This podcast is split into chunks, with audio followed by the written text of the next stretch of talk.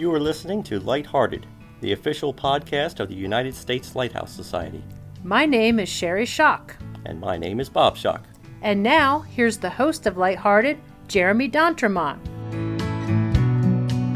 Welcome, and happy 4th of July.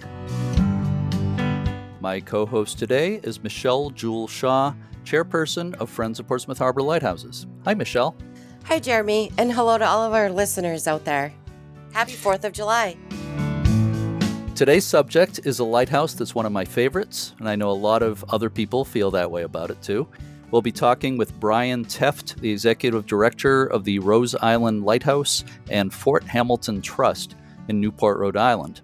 I want to thank today's special guest announcers, Sherry and Bob Schock of Pennsylvania. They're regular listeners, and I really appreciate their support. Anyone who would like to be a guest announcer on a future episode should contact me at jeremy at uslhs.org. This is episode 126 of Lighthearted, and this is July 4th, 2021. Of course, we all know that something very important for this country happened on July 4th, 1776. But what has happened on this date in lighthouse history, Michelle? On July 4th, 1882, Standard Rock Lighthouse on Lake Superior in Michigan was first lighted. It took five years and $300,000 to build the tower, which is 10 miles from the nearest shore. It's constructed of sandstone blocks weighing 12 to 30 tons each. Standard Rock originally had a second order Fresnel lens, and the light could be seen for about 25 miles. Today, the lighthouse is being restored for use as a climate research station by the Superior Watershed Partnership and Land Conservancy. On July 4, 1927, the American playwright Neil Simon was born in the Bronx, New York. He once said, quote, I love living. I have some problems with my life, but living is the best thing they've come up with so far. Unquote. So let's talk about our main subject today Rose Island Lighthouse. 18 acre Rose Island, about a mile offshore from Newport, Rhode Island, has a commanding position in Narragansett Bay's East Passage. The waters around Newport were busy with passenger steamers, fishing boats, and freighters in the mid 19th century. The southwest corner of Rose Island was an ideal place for a light to help guide navigators passing through the East Passage of the bay. On July 20, 1868, Congress appropriated $7,500 for a lighthouse, and the site chosen was a surviving bastion of 18th century Fort Hamilton. The lighthouse is 35 feet tall, with its focal plane 48 feet above the water. The octagonal lighthouse tower rises from the west side of the mansard roof on top of the handsome one and one half story wooden keeper's dwelling. The lighthouse went into service on January 20th, 1870, with a sixth order Fresnel lens exhibiting a fixed red light. A fog bell tower and striking apparatus were added to the station in 1885, with the bell striking a double blow every 15 seconds. The majority of the island, formerly used for military purposes, was declared surplus after World War II.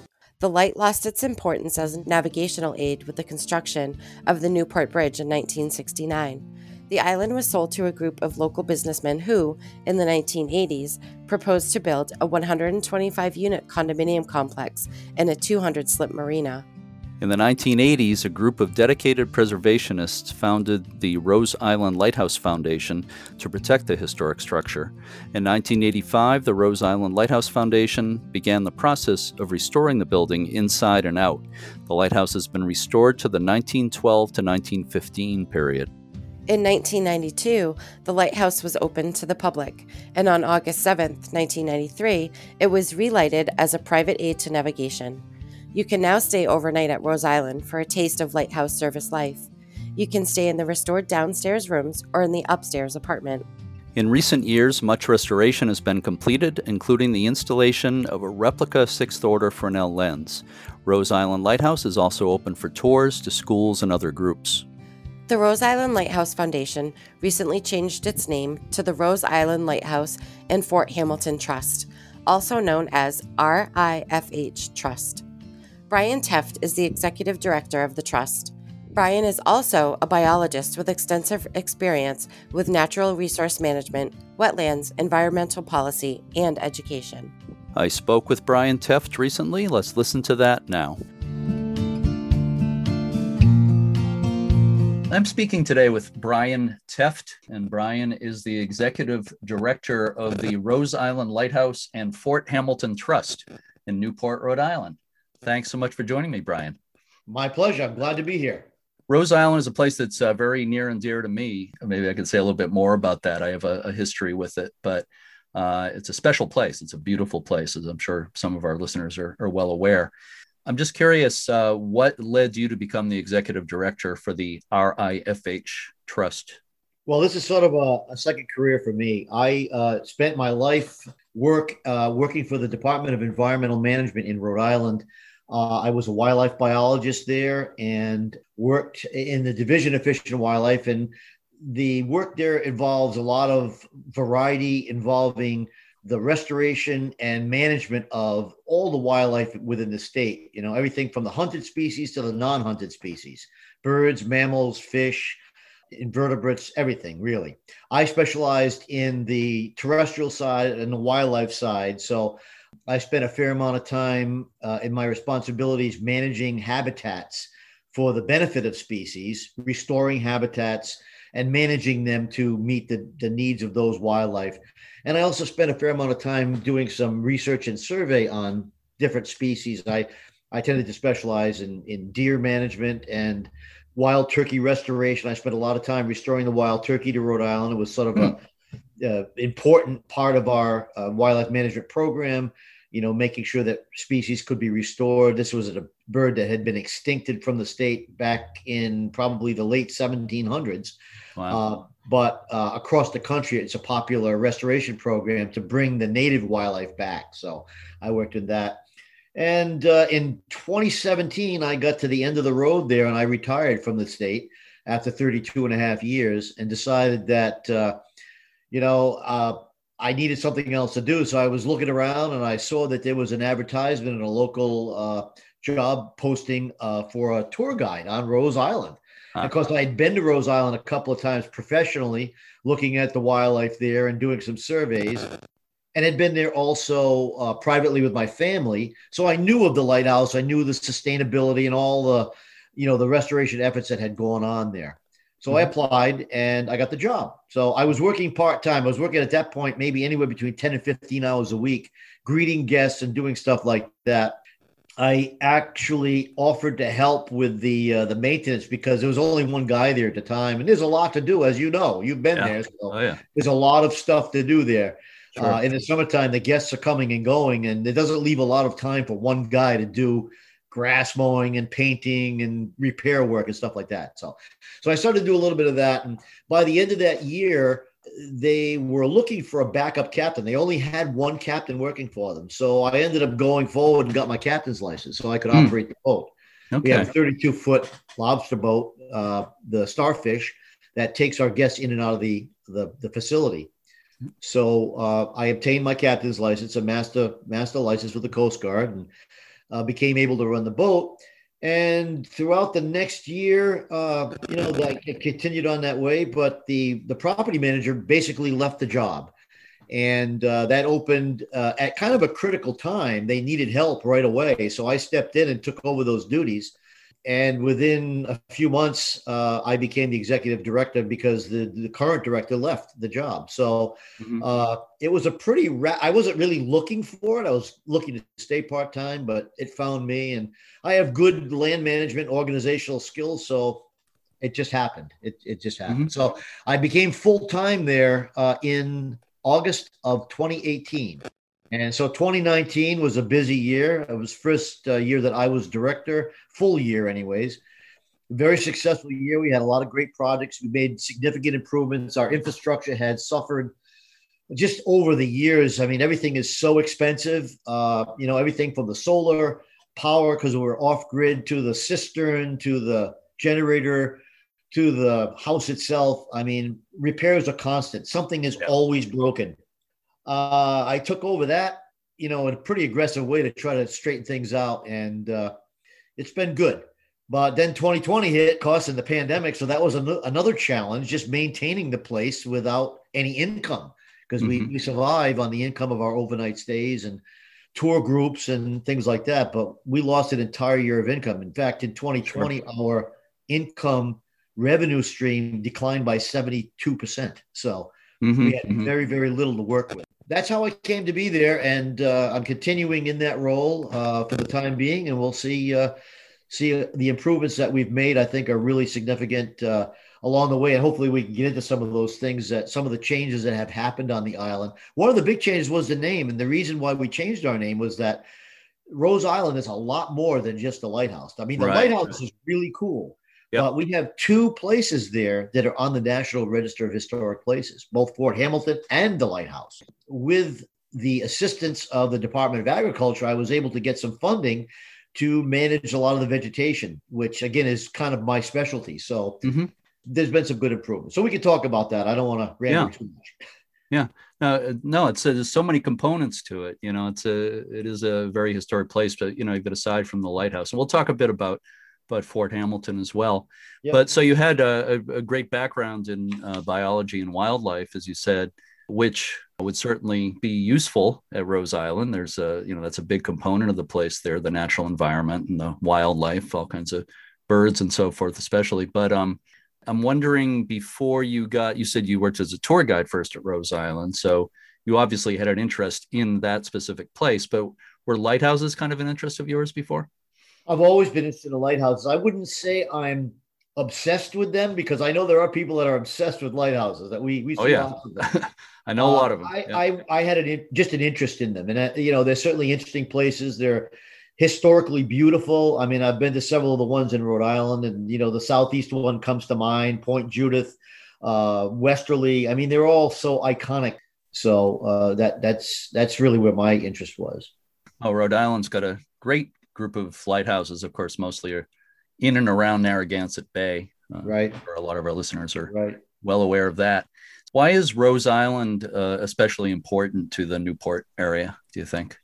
Uh, well, you know, Rose Island is instrumental in the location that it sits. I mean, it sits at the out, outer skirts of the of the harbor on the entrance to the Narragansett Bay. So its location is significant in that it's so so close yet so far. I guess would be the way I say it. You know, Yeah. Newport's a pretty busy little city. You know, in the summertime, the population swells with all the incoming guests and, and residents, uh, combined with all the tourism that goes on there. I mean, it's a popular tourism place but yet you can be out on Rose Island and none of that really seems to matter. You've been there, so you know what I'm Oh talking yeah. I know exactly what you're You're talking so about. close yet so far. You can look at it, and uh, but yet it's so peaceful out there on a on any given day during the summertime. That's kind of really an interesting place as far as that goes.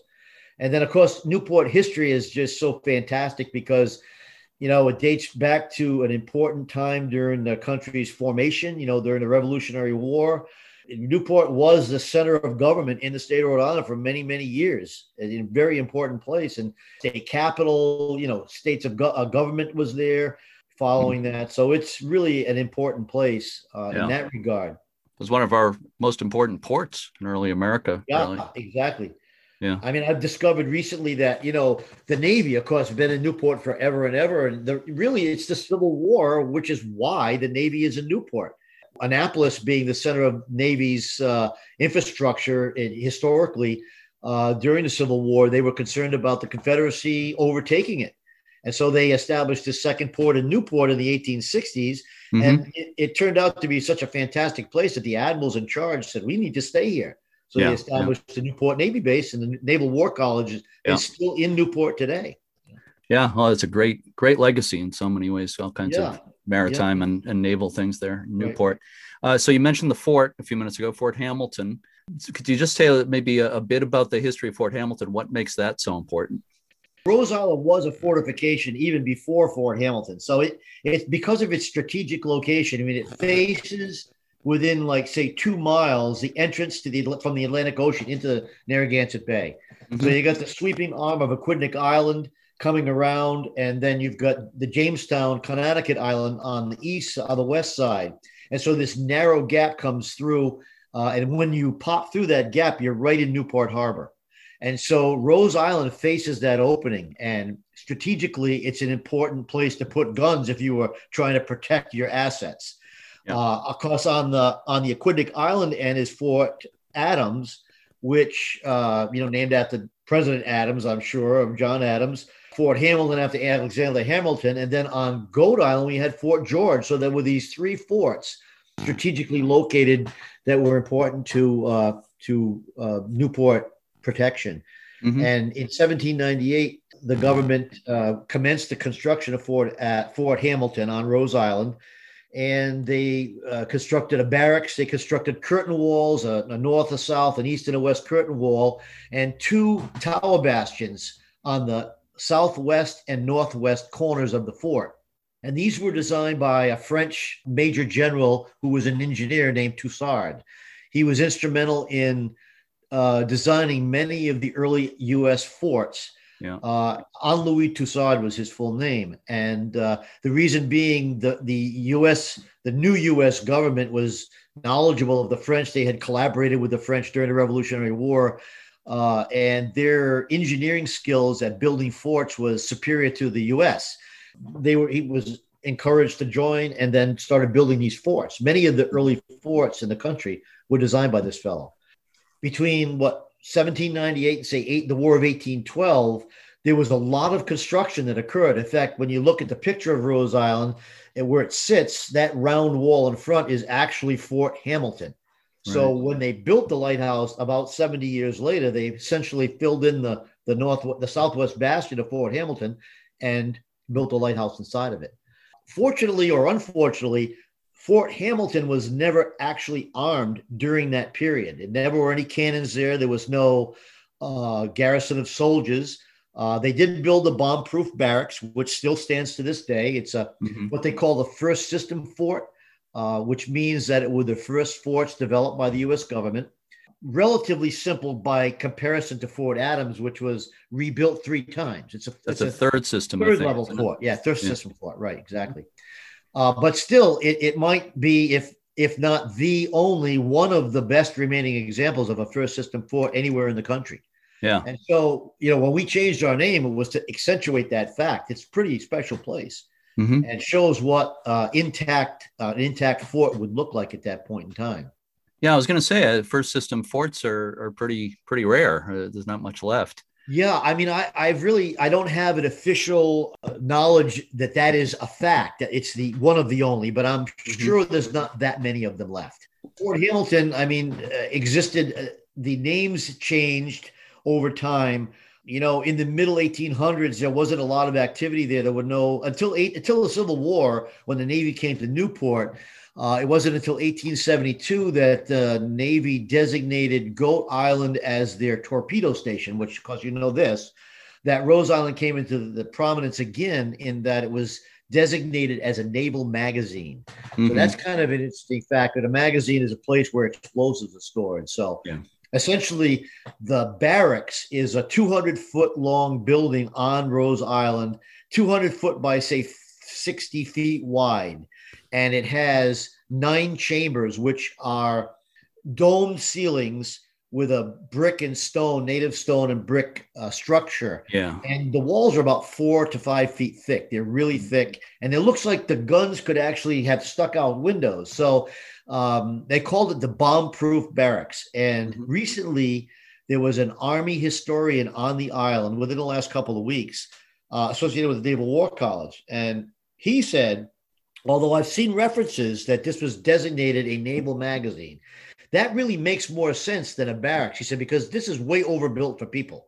There's mm-hmm. no way they would have put soldiers in a room with nine nine foot ceilings and four foot thick walls. It was probably built to store the gun cotton that they used in the early mines and torpedoes. Okay. And then later repurposed as a barrack. Yeah. So where the term barracks came, you know, because we think of a barracks as a personnel place, is really unknown. It might be in the archives, the National Archives, and we hope to do a little bit more research on that. I have five interns this summer on Rose mm-hmm. Island from Salve University, two of which will be working on historical preservation. So we're going to do a little digging to see if we can find out. Mm-hmm.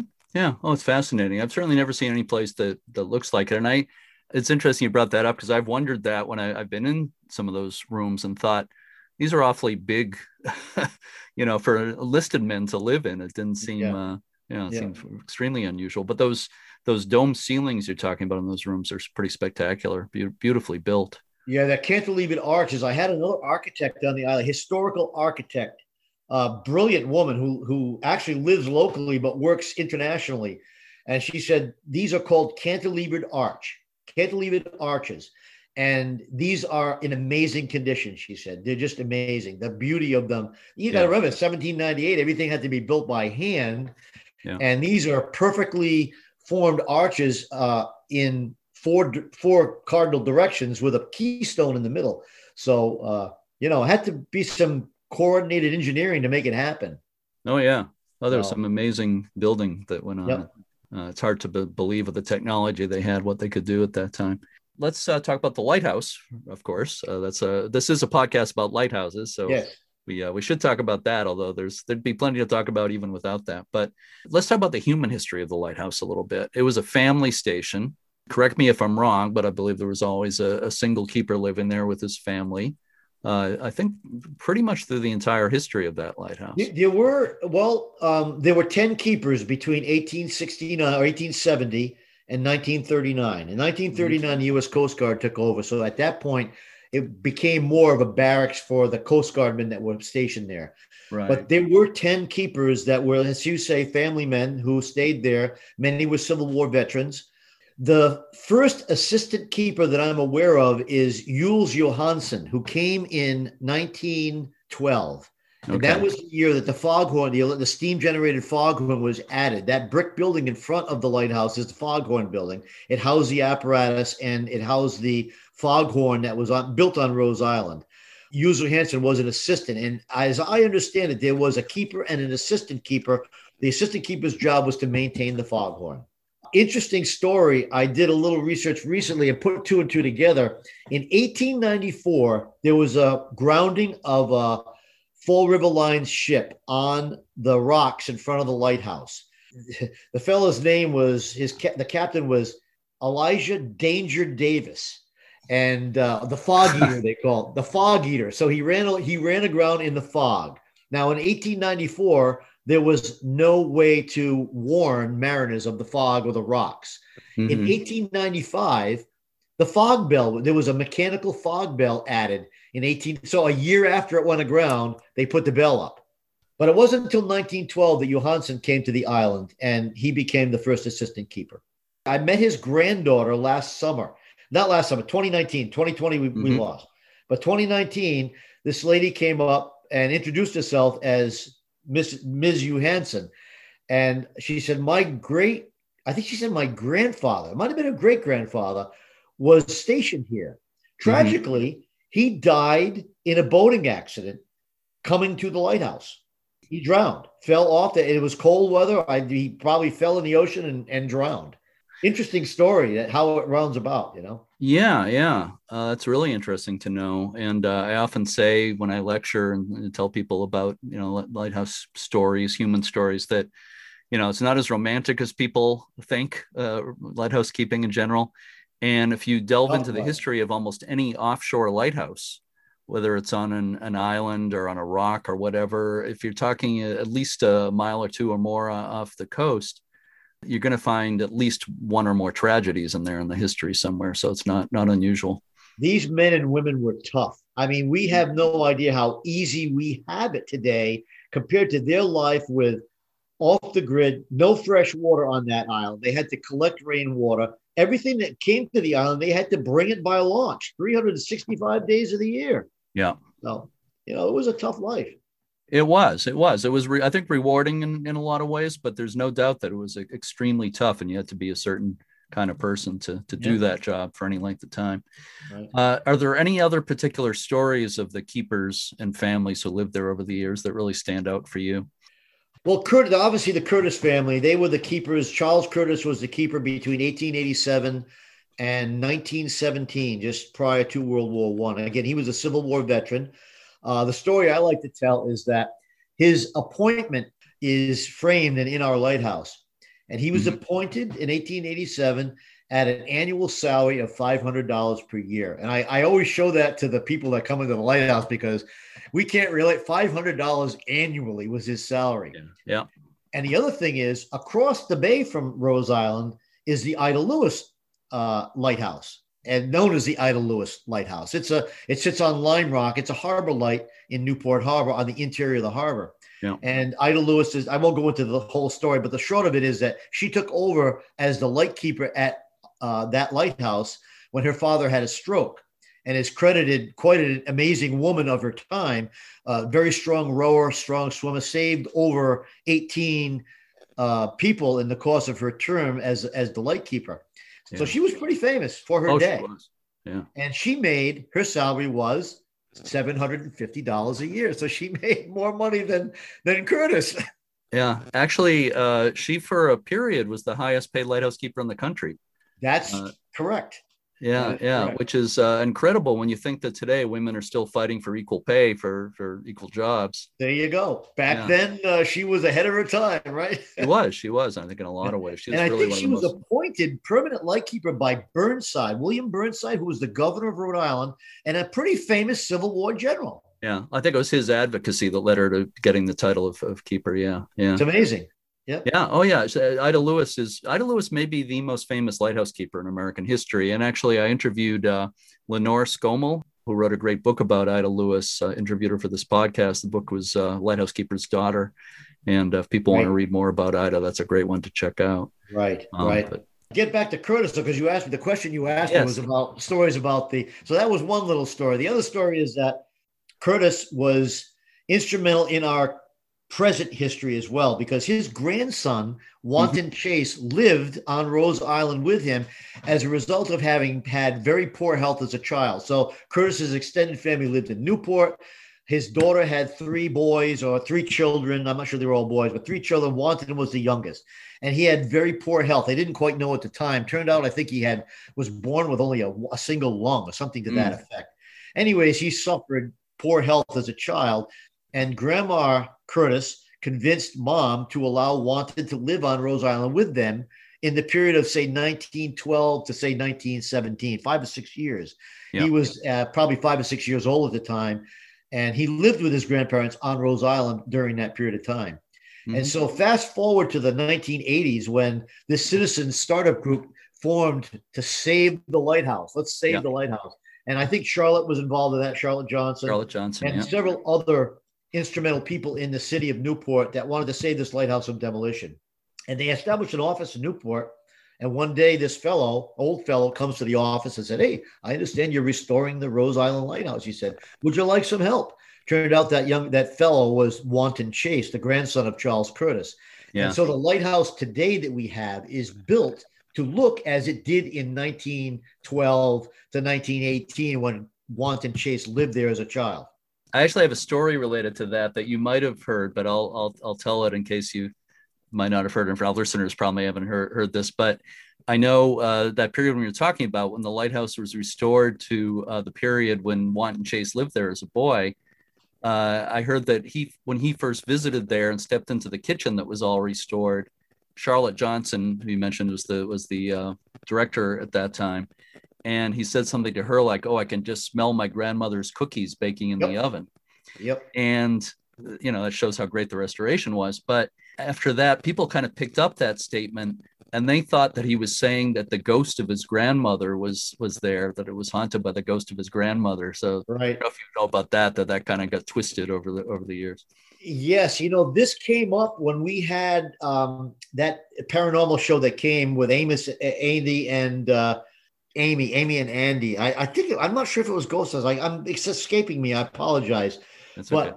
the the there was a medium that came with them that that said, I'm feeling the presence of a, a person with the initials CC and that would be Christina Curtis, who was it could be Charles Curtis. Well, could be Charles Curtis too, but his wife's name was Christina, so they were both CC. Mm-hmm. Could have been both, but that was interesting. yeah, yeah. Well, it is interesting. Maybe we'll touch on that subject a little bit more before we're done. But uh, talking about Wanton Chase, uh, in recent years, there's been two children's books uh, about the keepers and families on Rose Island. And that, that he was this, he and his uh, grandfather were the subjects of one of them but then there was another one. Uh, could you say a little bit about those books? Yeah, sure. Well, the first one, uh, one of our local authors uh, here in Rhode Island, uh, uh, Lynn Heinsman, uh, worked with the prior director to establish this idea of creating a book or a book series that would have some of the history of Rose Island Lighthouse told. And so the first one in the series of books was called The Curious Childhood of Wanton Chase. And it basically told the story that I just referred to you as, and many, many other things about what the island and life was like on Rose Island during the period of time when Wanton Chase lived there. Yep. Very successful, beautiful book, well illustrated, well written. And it, it kind of looks like a children's book, but it's really not. It's it's an adult and children's book. And there's a tremendous amount of history and information about what life was like during the period when they lived there, 1900 to 1917. So uh, it's a, certainly a different world than we live today. I mean, they had you know no indoor plumbing. Uh, their only source of heat was the that wood stove, wooden coal stove that you you mentioned in the kitchen. Uh, they they drank the rainwater basically. Uh, they grew gardens and had farm animals, and it was a, a difficult life. Yeah. And then there was a second book recently written. We're having a, a, a book signing on June 5th with the author on Rose Island. Uh, it's called The Island Adventures of Paul Stedman. Now, Paul Stedman was the grandson of Jesse, Jesse Orton, who right. was the keeper at Rose Island from 24, 1924 to 1936, I think, something like that. Paul was the grandson of, of J, uh, Jesse and he he lived there for a period of time with his grandpa uh, and experienced life on Rose Island. So he had, and that was across the years leading up to World War II, because leading up to, as I mentioned, the Coast Guard took over in 39. Well, we were engaged in World War II at that point, and Rose Island became heavily militarized with guns and coastal artillery. So it was an interesting period of buildup at that time. So yeah, uh, his stories are uh, are quite interesting as well. There's a photo I love of uh, Paul Stedman with his grandfather Jesse Orton. I'm sure you know the photo I'm talking about. It's like a studio portrait of the two of them in uh, uniform, like yeah. a dress uniform. Yeah, yeah. with uh, with Paul when he was a kid. The, the official book uh, release has just occurred or will just occur. We've kind of seen pre copies of it, but. Uh, uh, it will be available to the public soon. And as I say, on June 5th on Rose Island, if anyone is local and would like to come, we'd love to have you. Yeah. Um, Lynn will be speaking and we'll be giving tours. It'll be a quite a fun day to release this book and yeah, you know, sort of celebrate the grand opening, uh, the summer opening of Rose Island Lighthouse again. Right. I should mention that we're speaking on what's today, May 19th, 20th? What is today? 20th today. May 20th. May 20th. Today's May 20th. But people will be hearing this later. So they'll also be hearing it, I believe, after the, the oh, event that you're talking right. about. But that by the time people hear it, that book should be available. Should be available. Absolutely. Yeah. Woodhall Press is the publisher. Let's talk about the uh, the restoration of the lighthouse. I know that's before your time there personally. I first saw Rose Island Lighthouse in 1989. It would have been August of 1989 because that was the 200th anniversary of a uh, the uh, original lighthouse establishment, the, the lighthouse service in the United States, founded on August 7th, uh, 1789 by act of Congress so there was a big 200th celebration the U.S. Lighthouse Society put on in Newport that year, and I was there for that with my wife. Was cut short because of a hurricane, uh, so there were only a couple of days instead of a few days that were planned. But anyway, I was driving uh, across the Newport Bridge, or I guess the official name is the Claiborne Pell Bridge. Is that is that correct? Pell Bridge, yep. Yeah, and uh, you see the lighthouse from the bridge, a bit distantly but clearly.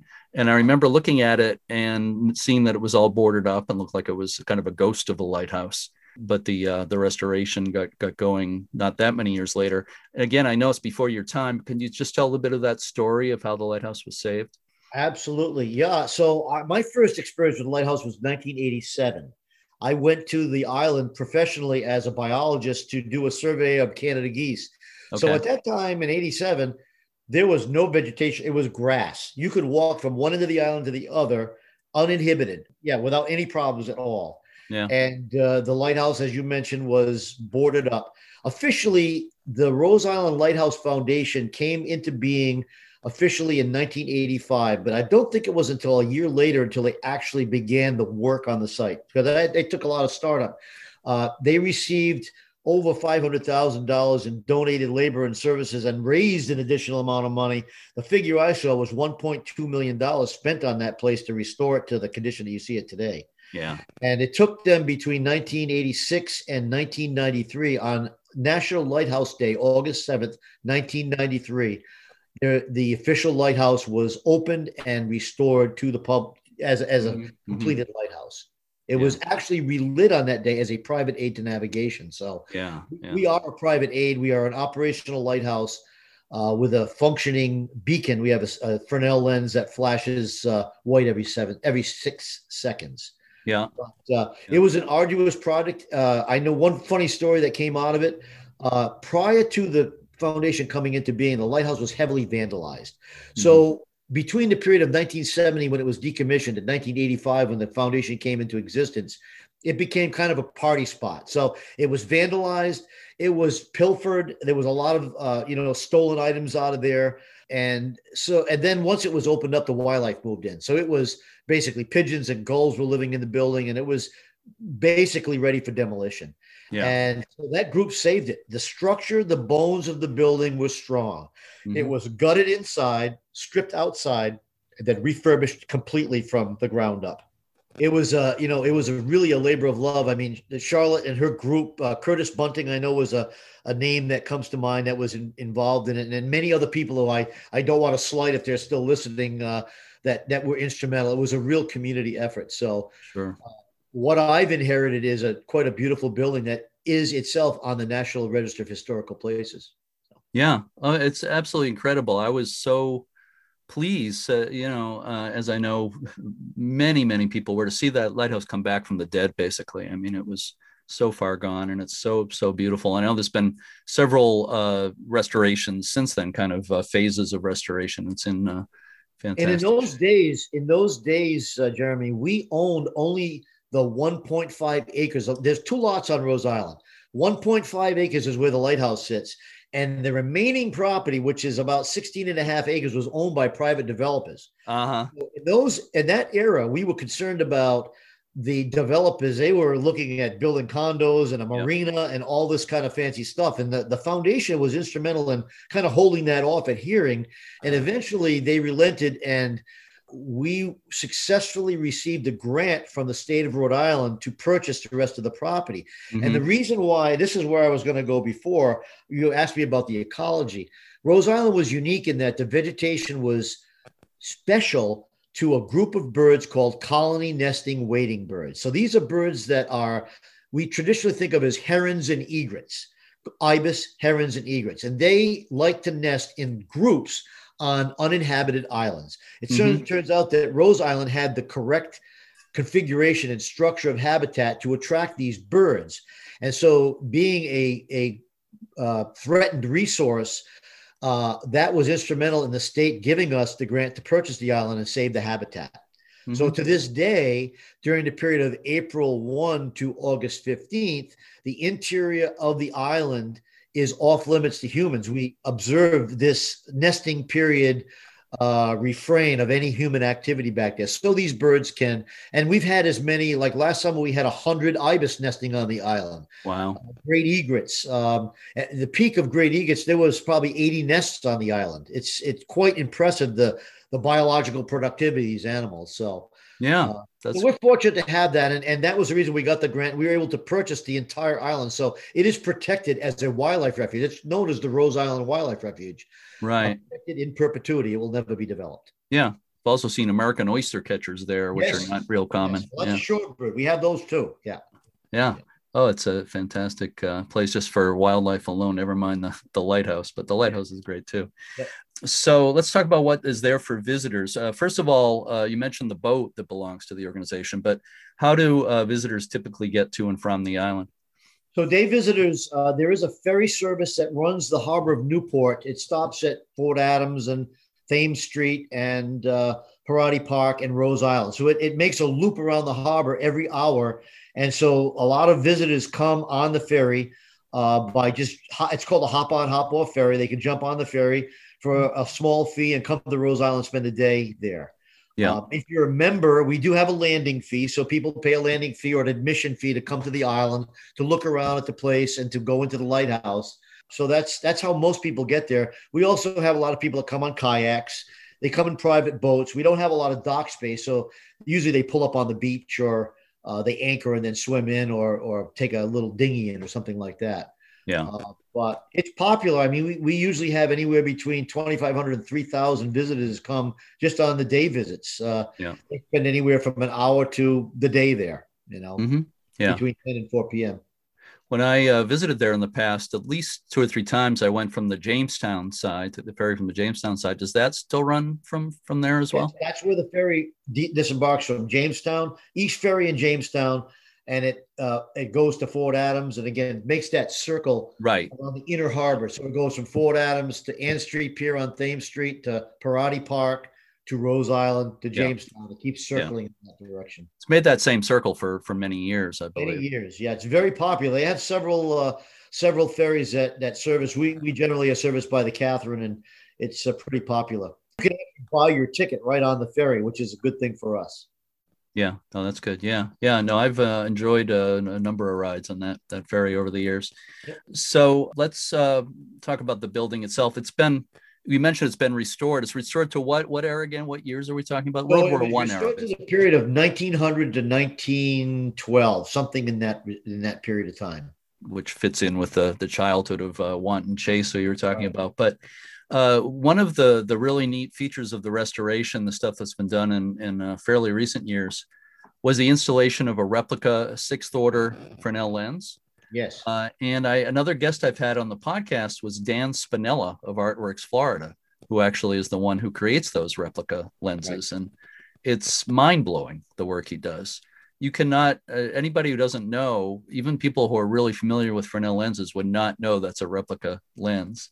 Uh, it's really really beautiful. Are people surprised when they see that and you tell them that's not glass, that's actually a replica?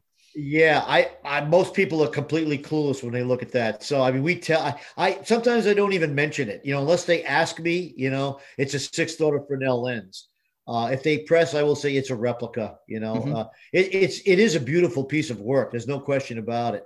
I mean, I lament the fact that we don't have the original, but uh, the original Fresnel, I've asked Charlotte and others where it went to, and I've gotten varying answers. I figured it might have been taken out by the Coast Guard, but Charlotte theorizes it might have been just vandalized and thrown into Narragansett Bay, which That's would be very a possible. tragic thing. Yeah, but yeah. Well, a lot of them were before people knew better. A lot of them were just kind of trashed, but luckily Right. a lot of them were were saved. but But ours is beautiful. I mean, it's uh, it's a work of art, and uh, the pedestal, the lens itself, uh, very functional and bright, and uh, it it does the job. It's beautiful. it, it really is. So you mentioned day trips. Uh, people can visit the lighthouse as day visitors. Uh, when they do that, if they take the ferry and get off at the island, are there tours available? There are tours available. We we do a couple of different things. So we are a small staff. In the summertime, we do have summer help on the dock, and they do provide, upon request, you know, t- simple tours for guests that come on the island. We also have a brochure with a self-guided tour that, if you follow along, you can see different stations and and understand how the lighthouse worked. We do offer private tours as well, which tend to disembark from Newport Harbor for small groups of up to six individuals. And then we will be offering during the summer uh, tour guided tours, maybe one or two days a week, which are a little bit more elaborate to talk about both the lighthouse and Fort Hamilton. So there's a variety of options there. Well, of course, one of the the great things at Rose Island that I think uh, if people know about it, lighthouse buffs know about it, this is probably what they think of first: the fact that there are overnight accommodations there at the lighthouse and actually in the fort as well. Can you uh, tell us a little bit about that? Yeah, and that's that's really what makes us survive because uh, it's very popular and people come and and stay in the lighthouse and you know that provides us with some cash flow to keep our site maintained and everything going strong. But we have uh, five different rooms that are available: three in the lighthouse and one in the Foghorn Building and one in the Fort Hamilton Barracks. And so uh, in the second floor, we have the sort of the, the premium facility, which is a full full apartment with full accommodations. It's called the keeper's apartment. And then downstairs in the museum, we have two smaller bedrooms, which are appropriate for a couple, but there aren't a lot of amenities that go along with that. Foghorn room, similar, and the the, uh, the Fort Hamilton barracks, again, a bed. I like to say we're a bed and breakfast. We offer you the bed, but no breakfast. So you bring your own breakfast. Uh, compared to some of the other facilities, that's one thing that we don't do. We encourage people; they have to bring their own food. We provide the linens, we provide the comfort, we provide the room, but most people uh, bring if they're staying overnight. Obviously, they bring their own food. It's Yeah. very popular. It's extremely laid back, uh, and uh, the people that come there rave about the accommodation. So it's it's a nice thing. I've stayed in the upstairs apartment twice. Waking up on that island is a pretty special thing. Yeah, I mean, it's uh, there isn't a bad view. Every window has a spectacular view. Uh, some people, when they first go in, say, "Well, because we don't have a lot of curtains on the windows, because you know it, it's we like the light coming in there," and uh, nobody complains about that. They like that once they've mm-hmm. been there. And the constant crashing. This is right on the water's edge, so there's a lot of beautiful sounds of the waves and and wind and the birds as well. So uh, yeah, it's good. I might mention the keeper's apartment is pretty full. It's got a fully modern kitchen. We've just renovated the entire upstairs, new floors, new kitchen, new bathroom. It's uh, it's pretty premium at this point in time. Mm-hmm. Uh, with the advent of COVID, uh, we were commingling people in the house, but uh, out of an abundance of caution, we have slowed on rentals of the downstairs rooms for just for public safety. Um, it, it, remains to be seen whether we will go back to that. Where we're still evaluating, and things are changing very quickly. But uh, right. Uh, so for this summer, we're primarily renting the keeper's apartment, the Foghorn building, and the Fort Hamilton barracks. Mm-hmm. Fort Hamilton barracks is extremely charming and uh, and comfortable, and uh, people really love that spot. It's kind of off the off the grid a little bit as far as being away from the water, away from the lighthouse. So yeah. it's a family spot. Talk about being on the water. That Foghorn building is pretty incredible. That's a beautiful room in there. I love that. Beautiful. Yeah, beautiful room. It's right at water's edge at high tide. The the waves are lapping at the windows. Yeah, I actually spent a night there. Yeah, that was nice. That was really cool. I love the the brick walls. Just the whole feel of that room is is great. Are there minimum stays? We're evaluating that. I mean, we were moving in that direction uh, when the pandemic affected us in 2020 we had a backlog of reservations. And fortunately many of the guests there was so it's so difficult to get a place that they held their reservation over. And so you know for this summer we're allowing one night stays we had a lot of gaps of just one night. But i think we may be moving in the direction of a minimum stay of at least two nights. As you know when you go to the island you know if you just it's not a hotel it's an experience we are right. really not a hotel. We're not selling a hotel experience. We're selling a keeper's experience. You want people to see what it was like to live in a 19th century lighthouse built in 1870. Yeah. And you can't really experience that if you pop in at six and leave at 10 the next morning. You know, it's yeah. so we, we're trying to encourage people to stay a couple of nights and experience that. So, mm-hmm. And a yeah. lot of people are looking for that, you know, so that's a positive thing. Well, makes a lot of sense to me. So, how far in advance are those rooms typically booked? Uh, we have some availability now, uh, but many times they're booked at least a year in advance. Right. If you want the choice of date, then you book a year in advance. Yeah, yeah. This time we have not opened 2022. We're pretty well solid booked through 2021. We do have some availability in our outbuildings. Interior of the lighthouse, we're we're pretty solid right through. I mean, there are cancellations, so we have a wait list if someone is interested.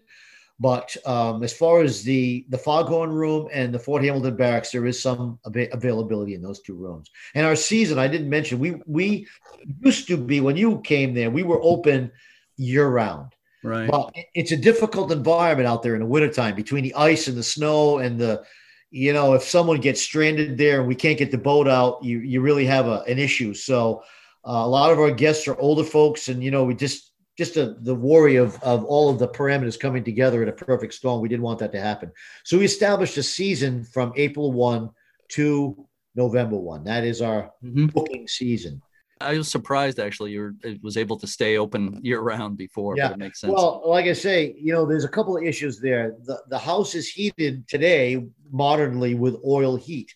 Yeah. And when the lighthouse was originally designed, they put twin 300 gallon tanks of oil in the basement. The problem is filling those. Today, you can't get a barge to come and deliver oil to the house. So for a couple of winters, we were hand carrying fuel to the to the. It's like feeding a farm animal, and I said this is just not going to work for us, you know. Yeah. Especially when there's nobody in the house, you know. So mm-hmm. pipes damage and things like that. So we yeah. winterize the plumbing and we go from there. So I know that years ago, uh, the stays in the upstairs apartment were, I think, were were usually a, a, week, and people were expected to do certain chores like recording the weather, mowing the lawn, helping to give tours, et cetera, et cetera. Uh, does anything like that still is that part of the experience now or not? Uh, we still they, we still allow people those that can and are willing to do chores will do it. We don't have the same program. They had a keepers week where someone would stay for a week and basically run the lighthouse for a week. But the number of people that are able to do that is just broad gaps so you know the property manager's job is to take care of that stuff. And you know guests that are willing to paint or we do have some of those that are really avid people and you know they take care of the flag and they they do some you know trimming and things like that. But um, generally speaking we don't have that experience as it was before I remember being there one time when a family that had been there for a week was just leaving. I saw them uh, getting their stuff together and leaving, and they were they were just all of them looked like they were just about in tears. Yeah, leaving oh, yeah. the place. I'm sure Yeah. you get a lot of that. We have several families that are traditional week stayers, and uh, you know they stay for an entire week, and yeah, it's it's a special place for them. I mean, there's no question about it. You know, they love it. It's hard to hard to. I'd like to have a week to stay out there all the time by myself. That'd be great. I'll bet you would. I don't. Yeah, you're probably working pretty much all the time when you're yeah, there. pretty much. Yeah. Now, education is a big uh, component of what uh, the organization offers there. Do you have a lot of school groups visit? we have in the past and you know if you take 2020 out of the equation in 2019 we were doing okay uh, we had an education director for quite a few years who had established a relationship with several communities and so we were very active in that area unfortunately you know budgets being what they are many of the schools can no longer afford to travel extensively because there's you know there's it's a logistical issue with the ferry to get the kids over there and things like that so we're exploring new ways to encourage visitation by local school groups uh, that would maybe not be so costly. Some of our fundraising is dedicated toward that thing to help offset the cost of the camp or the cost of the school visit and that type of thing. So after we lost 2020, we're trying to get back to that point again. We no longer have an education director, so that's Yeah. a bit of a challenge as well. So Sure. we're a pretty small staff and we we are trying to just recover from 2020 and then hopefully move forward with some new programs. Are the offices still at the Armory building in Newport? No, no, we've moved. So we are now situated in an office at the Newport Shipyard. Uh, the Newport Shipyard is where we keep starfish. Uh, it's a 32 foot boat, so you just don't park it anywheres. Mhm. And so we, uh, the city who owned the armory, restored that as a different into a different kind of use. It's a transient boater facility right now. So Mhm. we lost our space there and had to find additional in a different location. So we we do have a small office at Newport Shipyard and we keep our boat there. So that's our center of operation. Oh, okay. I wasn't quite sure about that. So I understand you also offer harbor tours. I imagine those are on the Starfish, the boat you just On talked the about. Starfish, yes, those are wonderful tours that uh, leave from either Fort Adams or the shipyard, and uh, they're about two hours. And we take them, tell them some of the history of Newport Harbor, and take them to Rose Island for a private tour of the lighthouse and the Fort Hamilton area. They're quite popular. We did over even in the pandemic. I think we did 25 or 30 of those last summer. It was it was pretty good. Wow. Uh, a lot of people are looking for that private experience, and you could do a lot more with folks in that smaller, more intimate group. So Yeah. it's a, it's a fun time. Yeah. How many people does it take? We take six on a tour. Yeah. Well, that's a great, great opportunity for people visiting the area. You know, And- one other aspect of our uh, tours is the cruise ship season. So Newport is a favorite stop for the cruise ships that disembark from New York City. They usually stop in Newport and Portland and Bar Yeah. Harbor and you know Halifax and different places like that. And pandemic just slammed that door shut. So that we we were receiving probably 1,100 to 1,200 visitors from the cruise ships that were coming, and those people were from all over the world. Yeah. So that was an interesting thing. We didn't get anything last summer, and the cruise industry has been shut down. And we're hoping to see that that component come back because a lot of those folks, like you say, they're you know ex-military. You know, they they can really relate to the history of Rose Island. It's a very popular tour on their stop. But let me ask you right now: Is there anything else like really important you like to tell people that we haven't already touched on about Rose Island? The thing that I tell people is it is a hidden jewel in Newport. If you come to Newport and you want to learn a lot about the history of Newport as it relates to the islands and the landscape around it, come to Rose Island. We are a nice change of pace from the hustle and bustle of the city and the you know the, the trinket shops and the restaurants. If you want to come out and learn a little bit more about what Rose Island or what Newport was like at those times, you can come to, to Rose Island. So that's usually what I. It's it's definitely a jewel. There's no question about. it. As you know, you've been there, so I mean, it's a jewel in the harbor, and we have an awful lot to offer. I refer to it that way a lot myself. A jewel of Narragansett Bay. It's, it's a that's a maybe a, a, term that's that's thrown around uh, for, for things uh, maybe maybe too much but in this case it's really really fitting. It really is a jewel. I have one final question for you for bonus points okay? Yeah. okay what has been your favorite part personally of your work with rose island? Really the history. I love the history. I mean i spent my life as a scientist studying facts and figures but i like to memorize facts and learn about things. So this has been you know the to know that this stuff occurred it's it's always fascinating to me to think about the ancestors that we had that lived on these places. You know we we go about our daily lives and you know we just see what happens right in front of us. But if you stop and think of it especially when you go to a place like rose island that has these old structures there you think about the men and women that came and went and lived their lives out in those places. It just it blows your mind what what really happened there. And uh you know, nothing, you know, it's cumulative uh, in terms of, you know, uh, nothing. There were some spectacular events there, I'm sure, but most of it's just life. It's just living life, you know, 200 years ago, you know, what it was like. And every day that I go there and, I, you know, I think about my, my, I walk around and I touch these things and I think about the people that lived and worked there through history and it just gives you chills sometimes you know maybe that's the maybe that's the connection with the, the ghosts that were there if you will mm-hmm people that lived their lives there. And, you know, now I'm part of it. I'm a keeper just like those guys were. I keep the lighthouse. That's my job, you know? So yeah, yeah. It's fun to be part of that. You understand. I do understand. I, I couldn't understand more, but you have a really special place to, uh, to work uh, at there. Brian Tefft, I want to thank you so much. Uh, it's all uh, fascinating and interesting and, and, and fun. It's just a, an amazing place. It is a jewel well, Jeremy, my, my pleasure in helping you out. I really enjoyed talking with you today. It was a, it was a blast. Tell your listeners to come visit us at Rose Island. We'd like to see you.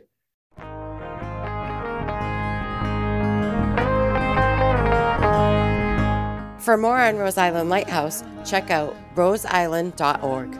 As I mentioned in the interview, the first time I saw Rose Island was in the late 80s, and I've been there many times since then. It's a very special place, and the fact that the lighthouse was restored and the island was saved from developers is a great thing. I know some of our listeners are looking for lighthouses where they can stay overnight, and Rose Island uh, would be at the top of my recommendations. I'll have to get out there sometime. It yeah. sounds oh, beautiful. Oh, you should, yeah, it's great. Check out uslhs.org to read about the tours, the research catalog, and everything the U.S. Lighthouse Society offers. Donations and memberships help support this podcast. This Wednesday, July 7th, there will be a special edition of Lighthearted featuring Noel Lynch, a tour guide at Hook Lighthouse in Ireland, which is the oldest operating lighthouse in the world.